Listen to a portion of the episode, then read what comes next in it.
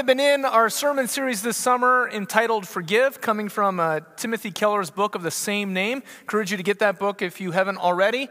Uh, you don't need to get it, you can just come and worship because we're going through the themes of the book. Uh, last week we heard about Western civilization's history with the concept of forgiveness, that it wasn't going back to the beginning, that uh, it wasn't until Jesus came along that forgiveness became a value, something that's important and part of our daily lives. Jesus is the author and the teacher of what forgiveness looks like, what it should be, what it is. Um, but how do we know that, that forgiveness is important, that it's, it's something uh, uh, worth worth living into and, and experiencing. How do we know that, that this is actually what Jesus taught? Well, if you want to know about Jesus, get to know your Bible.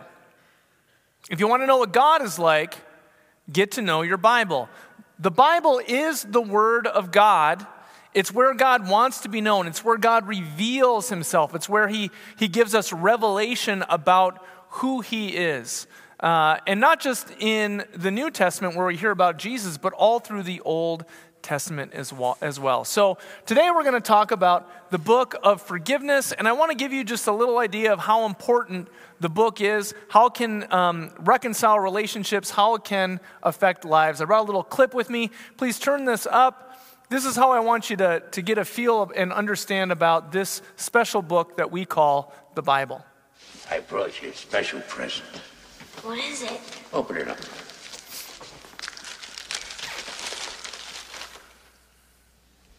A book? That's right. When I was your age, television was called books. And this is a special book. It was the book my father used to read to me when I was sick, and I used to read it to your father. And today, I'm going to read it to you. Is there any sports in it? Are you kidding? Fencing, fighting, torture, revenge, giants, monsters, chases, escapes, true love, miracles. Doesn't sound too bad. Now, if you heard all those categories or you're wondering what he'd say, I encourage you to go and watch this movie. This comes from The Princess Bride. But all those categories, if he says, What's, what's in this book? and he names all these things, all of those things are in the Bible. Um, and the difference between this book and the Bible is that the Bible is true. All those things happened uh, within, our, within our world, within history. Um, how important is forgiveness in the Bible? Now, we may look at Jesus and say, okay, Jesus taught a lot about love and about mercy, and uh, he, he taught the importance of forgiveness. But what about the Old Testament? I mean, the, the Bible isn't just the New Testament. In fact, if you were to look at a Bible, the vast, vast, vast majority of it doesn't mention a word about Jesus um, because it's, it's the Old Testament alongside the New Testament. If you were to look just for a percentage of how much of your Bible is the Old Testament, and you look just at the books of the Bible, by percentage, 59% of the books in the Bible are in the Old Testament. That's closer to two thirds of your Bible. But if you were to look at pages, like, for example, if you opened up your Bible, it would open in the Old Testament in part of the wisdom section called the Psalms. Just by page, your Bible, with its black leather and gold uh, uh, lettering, the, the black, black casing and, and gold lettering that sits on your shelf that looks so nice, 75% of it, three quarters of it, is the Old Testament. And maybe you think, well, Jesus was all about love and forgiveness and reconciliation, but what about God in the Old Testament? He seemed rather ornery. Uh, he was like, wasn't he a God of wrath in the Old Testament? Isn't that what we get from God? God's, God's justice and God's punishment of the wicked? Well, today we're going to talk about forgiveness throughout the entire narrative of the Bible. Okay? And there are four sections in the Old Testament that we're going to look at. The, um, every, every Bible that you have is broken up into these four sections, these four categories. The first category is known as the Pentateuch. These are the first five books of the Bible. They're also called the books of Moses. They're attributed to Moses. That's Genesis through Deuteronomy. The next section is the history section. Um, and this is the story of the relationship between God and his people on earth, the kingdom of Israel, and everything that happens there. The third section is called the wisdom section. And here you have writings that aren't history, but are, are more. Um, uh, uh, just kind of uh, thoughtful writings about life. You have the Psalms, which, if you want to get into the nitty gritty of the heart of the matter, what we feel, what we experience in this life, it is expressed in the Psalms. But alongside the Psalms, you have the writings of Solomon, Proverbs, Ecclesiastes, and the Song of Solomon, as well as the book of Job, which, which really is a commentary on the reality of suffering in this world and why suffering happens to good people. So that's the wisdom section. And then the final section is called the section uh, uh, is called the prophets, and there's two parts of that the major and the minor prophets. And the prophets are those who speak on behalf of God into the world. So let's get into this. Forgiveness in the books of Moses and history. I'm going to give you a couple of examples, I think about seven or eight examples. You're encouraged to go look at these yourself. But right away at the beginning, we discover that God, uh, even before Jesus is revealed, that God in his hiddenness is loving and merciful and forgiving. Genesis 2 17 through 19. Right after Adam and Eve eat the, the fruit of the knowledge of good and evil, that God said, If you eat of this fruit, you will certainly die. They don't die. God shows mercy to them. Now, they will eventually perish, just like all of us who are a part of uh, that that um, bond that comes from our first parents, Adam and Eve, we, we all will perish at some point. But even at the beginning, God begins working toward reconciliation with his rebellious creation. Uh, and what do Adam and Eve reveal themselves to be? Well, they reveal themselves to be sinners bound to sin who cannot save themselves. And God immediately begins to work to bring healing and restoration uh, to Adam and Eve because God is merciful and to creation. Number two, we have Genesis 4. Here, God marks Cain to save him from being killed. Cain and Abel is the story, and Cain kills his brother Abel, murders him out of jealousy, really. And yet, um, Cain, when he's judged by God, thinks that this judgment is too great, being sent into exile, because he will certainly be murdered by the first people who see him, because that would be just. Justice demands an eye for an eye and a tooth for a tooth. What you give, you should certainly get. But God shows mercy and saves Cain by marking him so that no one would kill him. Again, we continue in Genesis, Genesis chapter 6. We hear about uh, Noah and the ark. This is the story of the great flood. And what we learn there is that God, it says that God is grieved by the sins of humanity how people harm one another and their disrespect and harm harms God as well. That God actually suffers for the sins of the world. Now, God has two um, uh, uh, choices at this point because of the sins of the world. He can destroy it outright, or he can find a way to save humanity. And God's justice and mercy are interplayed in the flood, where uh, the sins of the world are wiped out, and yet God uses the ark to save life human life and animal life, life uh, basically above the sea. God, God works salvation through the ark, showing his mercy, and then restores and set, tries to set forward a right relationship between God and, uh, and humanity and nature. Genesis 15, we hear about a man named Abraham. Now, Abraham doesn't do good deeds that would earn him God's favor. It, rather, it says, uh, God uh, calls Abraham righteous because of his faith. See, if you read the rest of the story of Abram, Abram and Sarai, Abram's not perfect by any means. He does a lot of sinful things, he does a lot of bad things. He breaks the Ten Commandments even before they're the Ten Commandments, and yet God calls him righteous based on his faith in God. There's something about forgiveness and faith that are intertwined. And finally, we get to the, the last chapter of Genesis, and this is the, probably the longest history narrative uh, in, in Scripture is the book of Genesis. We hear about Joseph.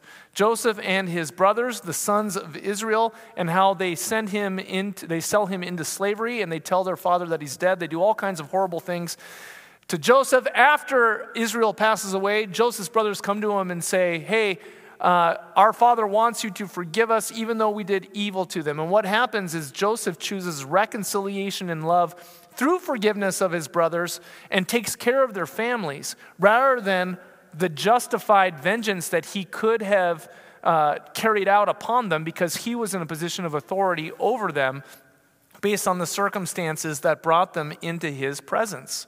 And he even says himself, uh, God used what you planned for evil for good for many, many people. And so he shows forgiveness and reconciliation to his brothers. Now, that's just in the book of Genesis alone. We see example after example of example of forgiveness. But here is the heart of the books of Moses it's the establishment of the covenant, where God says, I will be your God and you will be my people if you keep my commands. That is the proper relationship between God and humanity. God is God and I am not. In Exodus 32 and Numbers 14, Moses is leading God's chosen people in the wilderness, leading them to the promised land. And over and over again, Moses intercedes. He goes and he prays for and receives forgiveness for the rebelliousness of the people. They keep turning away from God. It's even when, when the covenant is established and Moses comes down off the mountain with the Ten Commandments, the people immediately begin to break the covenant and begin worshiping uh, idols, golden calves. And yet, Moses prays to God. God hears their, prom- uh, hears their prayers, and he shows mercy and forgiveness to the people in order to restore that covenant relationship. I will be their God, and they will be my people. Number seven, we hear about the establishment of worship in Leviticus and Numbers called tabernacle worship or tent worship. As they were traveling through the wilderness, God establishes basically a tent revival for the people to discover forgiveness with God. Tabernacle worship is established using animal sacrifice for the forgiveness of sin. And here we learn that sin has a cost, that there is a cost when sin is carried out. That's what animal sacrifice means. It wasn't to get God to do what they wanted, it was basically a price, a cost to them financially, um, because livestock was money, because of the sin that they had carried out against their neighbors and against God in order to be reconciled to the community and to God. And finally, during the time of the kingdom, we have the establishment of Solomon's temple. And here in 1 Kings and 2 Chronicles, we hear about temple worship. That no longer is worship happening on the move in a tent, but worship now happens in a located place called the temple, which is God's um, basically um, place on earth where God says, Here is where you can come and meet me and be reconciled to me. So, temple worship is about understanding and receiving God's forgiveness. Now, all of this is really about um, um, finding ways to live in the presence of a holy, just, uh, mighty God. How do we, who are not holy, who are not mighty, who are sinful, uh, live in relationship with this powerful God? So, Old Testament worship is really about how the people can come and receive forgiveness. And that is what worship is about today as well. When we come to worship, we're not worshiping in a tent or a temple. Uh, this is a house of prayer. But we come to gather, that's what it means to be the church. The assembly gathers around Jesus where he promises to be, where God promises to be, in his word proclaimed and in his sacraments administered for what? For the forgiveness of your sin. So if you didn't come to receive forgiveness today, you ain't worshiping. But if that's why you are here, if that's what you've come to receive, you brought nothing but a repentant heart, you are in worship. And that example begins in the Old Testament, not the New. So that's the first five books of the Bible. But let's move on to the Psalms. The Psalms is really the heart of the wisdom writings. And here, Psalm 130 is a case study of how we can understand forgiveness from the Old Testament. Forgiveness primarily is between people and God, how to receive God's forgiveness. We learn more about how to give forgiveness in the New Testament. But the Old Testament really is about how we receive forgiveness. Psalm 130 is one of the penitential Psalms. And it is um, where you get at the heart of the matter of what sin does to us inside and how we express that when struggles come in this life. That's what you get from the Psalms. Psalms deal with every issue you can imagine and the emotions that go with that. If you've been really wrong, there are, there are imprecatory Psalms that talk about, God, you go get them because I can't take care of it myself. But Psalm 130 is one that's often used for funerals because in it, we hear the promises that God gives that creates faith in a Savior, as well as calling a thing what it is. That I'm a sinner, you're a sinner, the entire world is under the, um, the ailment of sin or rebellion against God. So let's go through it. It says, Out of the depths I cry to you, O Lord. This word depths really speaks about the deep of the ocean. Has anyone here ever been on a boat or a ship out to sea? Okay? Did you ever think when you were out on that boat, if, you, if, if the tide got a little, if the, if the waves started smashing it around a little bit, did you ever have this thought, I wonder what will happen if it sinks? It's kind of a terrifying thought if you let it dwell in your head too, too long because uh, you're pretty much out of luck if you're out in the middle of the ocean and a boat sinks, you're going down into the depths. And that's what this is talking about. And especially in the Old Testament, the depths are also um, so, um, connected with the land of the dead or Sheol. Uh, have you ever heard of Davy Jones' locker? That basically is a, is a euphemism for hell, okay? Or, or the dead place. All right? Out of the depths, I cry to you, O Lord. This is, this is the crying of a repentant heart. Uh, o Lord, hear my voice. Let your ears be attentive to the voice of my pleas for mercy. If you, O Lord, should mark iniquities, O Lord, who could stand? This is not a misspelling. This is how you spell it in English because that first word, O Lord, is not the word Lord, that's this one over here, it's Adonai. This is the name of God that was always written as Lord in the Hebrew because the name of God is too holy. It's the second commandment. You shall not make wrongful use of the name of the Lord your God. So the way you would translate this is if you, O Yahweh, God's revealed name, I am that I am, should mark iniquities, O Lord or Adonai, who could stand? So the first thing that we learn in the Psalms is the problem of forgiveness. The problem with forgiveness is that, as this verse says, it leaves a mark. Now, if you've ever been sinned against, you know this because you feel it and you're looking for some type of either restitution or vengeance because it's, it's hurt, it's left a mark. I have a good example of sin leaving a mark. I have a scar on my hand that comes from my sin. Now, this is a story about my brother, and he told me uh, just the other day that he watches online from Washington State every week, and I told a story about our mom, and he just chuckled to bits. So hopefully, this will make him laugh a bit as well and not be angry at me.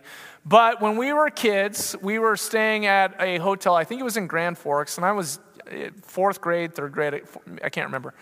But we were wrestling in the pool and he's bigger than me by a couple years, and pr- frankly, he won uh, and was able to dunk me over and over again. And we were having fun, and then it just went too far for me at one point, and I got angry, and I came out of the water, and I splashed him in the face with water with my one hand, and I, I'm left handed, by the way. I hit him as hard as I could with my other hand.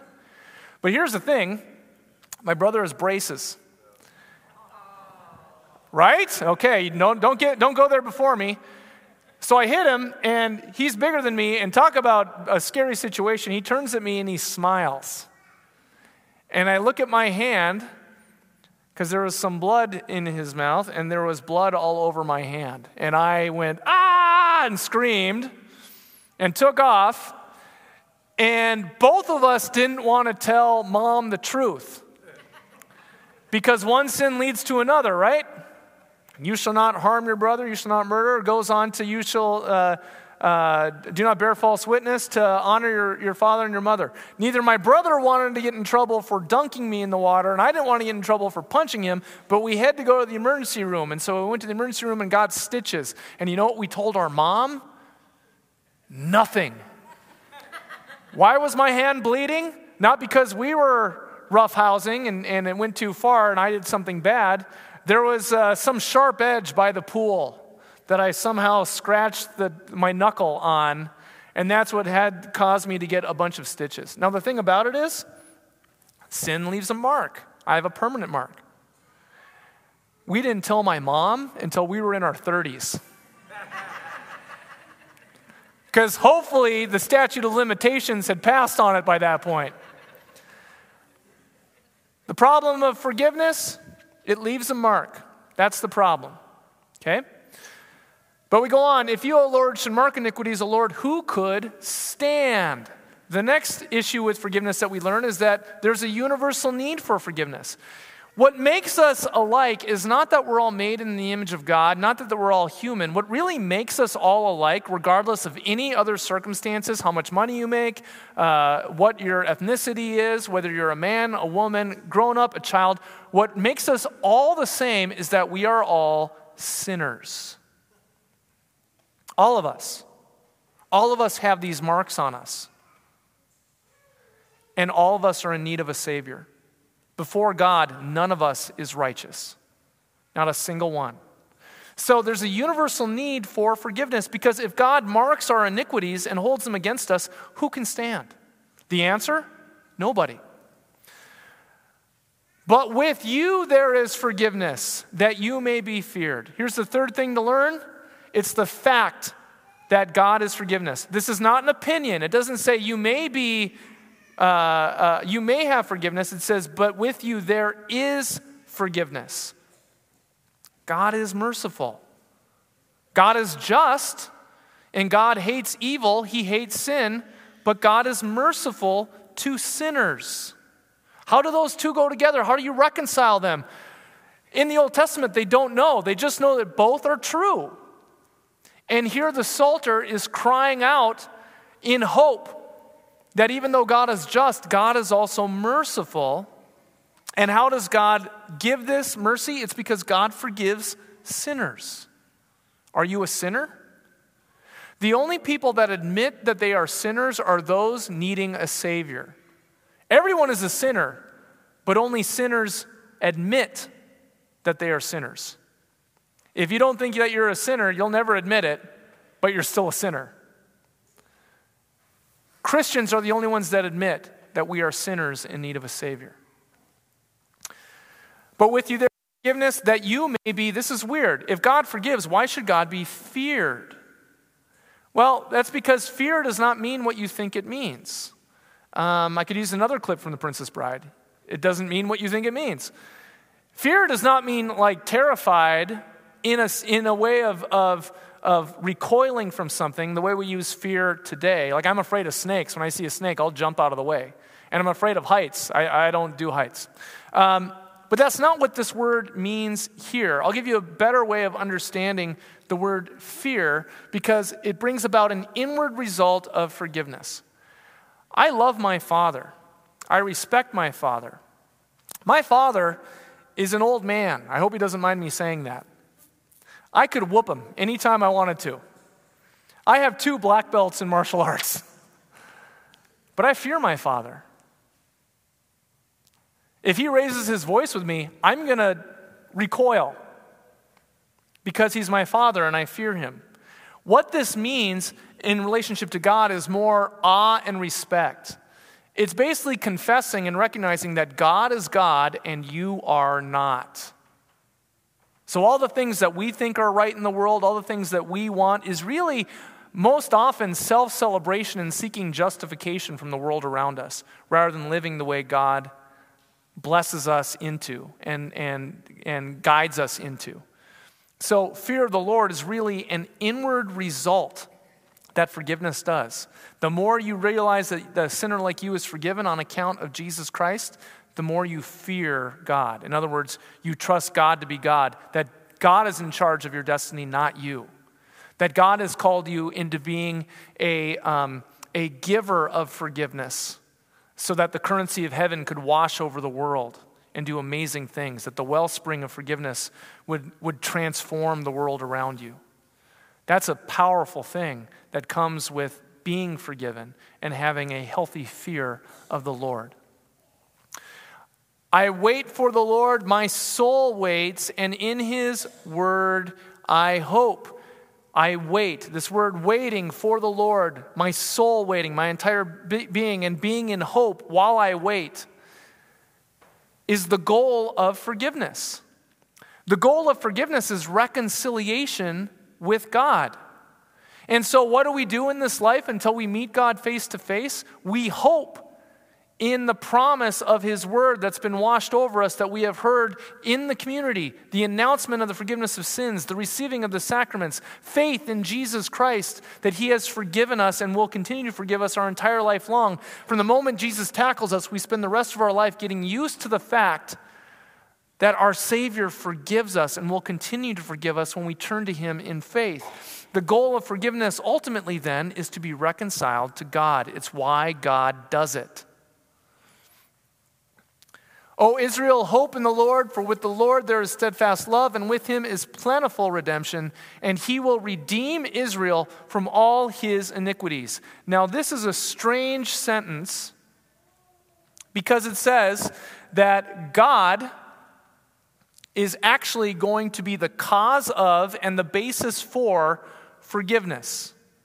That forgiveness is not about how much we can turn to God in repentance. That's how we acquire forgiveness. We're not going to acquire forgiveness if we don't seek it.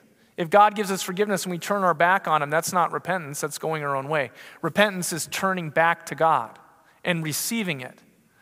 Um, but the basis for forgiveness is not based on you, it's based on God and what He does. Here it says God is going to be the, the reason why forgiveness is even possible for a sinner like you. This God who is just and powerful and hates sin and hates evil is going to work in such a way that he is able to forgive you rather than give you what you deserve. And so the basis for forgiveness is that God is going to redeem you of your iniquities. Now, in the prophets, the last section of the Old Testament, we have a move which is basically they are the litigators of God's will and the failure of the people to keep the covenant of God, which is, I will be your God and you will be my people, that was established in the first five books of the Bible. The prophets, all of them, are litigating God's case against a sinful people who will not receive his forgiveness. So, this is how it breaks down. In the Old Testament, the Pentateuch is when the covenant is made and therefore forgiveness provided. I will be your God and you will be my people. And it shows how God would forgive. The wisdom writings are about how life should be lived. The great thing about the Proverbs is that they're always right most of the time. I'll say that again. The Proverbs are always right most of the time, which means when you live your life according to the, the Proverbs, more likely than not, your life will go well. But because of sinfulness in this world, and sinful people, 8 billion God wannabes on the planet, there's going to be times when just following the rules is not going to give you a, a quality life. But wisdom really is about living in the covenant and living in forgiveness that has been received. Living a life that says, I, a sinner, am forgiven, and now this transforms how I live my life. That's wisdom, and that's what the wisdom writings establish and show when you read them. The history uh, of Israel and in the Old Testament, the history writings reveal that the covenant is constantly being broken. That's the ongoing problem of God's people, that they cannot keep the covenant on their own because they keep rejecting forgiveness. That's why the covenant cannot be established that I will be your God and you will be my people. They keep rejecting God's forgiveness. So, what do the prophets do? The prophets come and they announce for a covenant renewal. This happens throughout the history of Israel until the covenant just can't hold anymore. And then it's announcement of a new forgiveness or a forgiveness anew a new covenant, if you will. And that's what you get with Jeremiah 31, 33 through 34, when he says, The days are surely coming, says the Lord, when I will make a new covenant with the house of Israel and the house of Judah. But this is the covenant that I will make with the house of Israel after those days, declares the Lord. I will put my law, another word for law is the word word. I will put my word within them, and I will write it on their hearts, and I will be their God, and they shall be my people. Hmm. Who's called the Redeemer? Who's called the Word? Uh, who's called the Savior? Who's the one who teaches forgiveness? Do you see where this is all pointing at the end of the Old Testament? That what God is going to establish is a new testament or a new covenant. And in this covenant, the old covenant will be established and fulfilled. For I will be their God, and they shall be my people. How will God do this? For I will forgive their iniquity, and I will remember their sin no more. So, in order to establish God's will on earth, forgiveness has to become the normative way in which people are able to access God. And in the New Testament, what we discover is that that is exactly what it is all about. From all the Gospels all the way to Revelation, it's the announcement over and over and over that this new covenant that God has established is forgiveness for a sinner like you. Jesus gives us the Lord's Supper, which is forgiveness of sins that you can grab a hold of. Because where there is faith in Jesus Christ, there you have the one who has done the atonement, paid the price, carried the water, completed the mission, so that your sins no longer belong to you, they belong to Him. That's why Jesus went to the cross. That's why He died for you. He died so that your sins would be absorbed by him, that he would carry the mark of your sins, and that you would be set free. So, this book of forgiveness, the Bible, is about you and about how God is claiming you as his own by forgiving you of all of your sins. And so I announce to you this day in your hearing what the gospel, what the Old Testament, what the New Testament, what Jesus proclaims. All of your sins are forgiven in his name. Amen.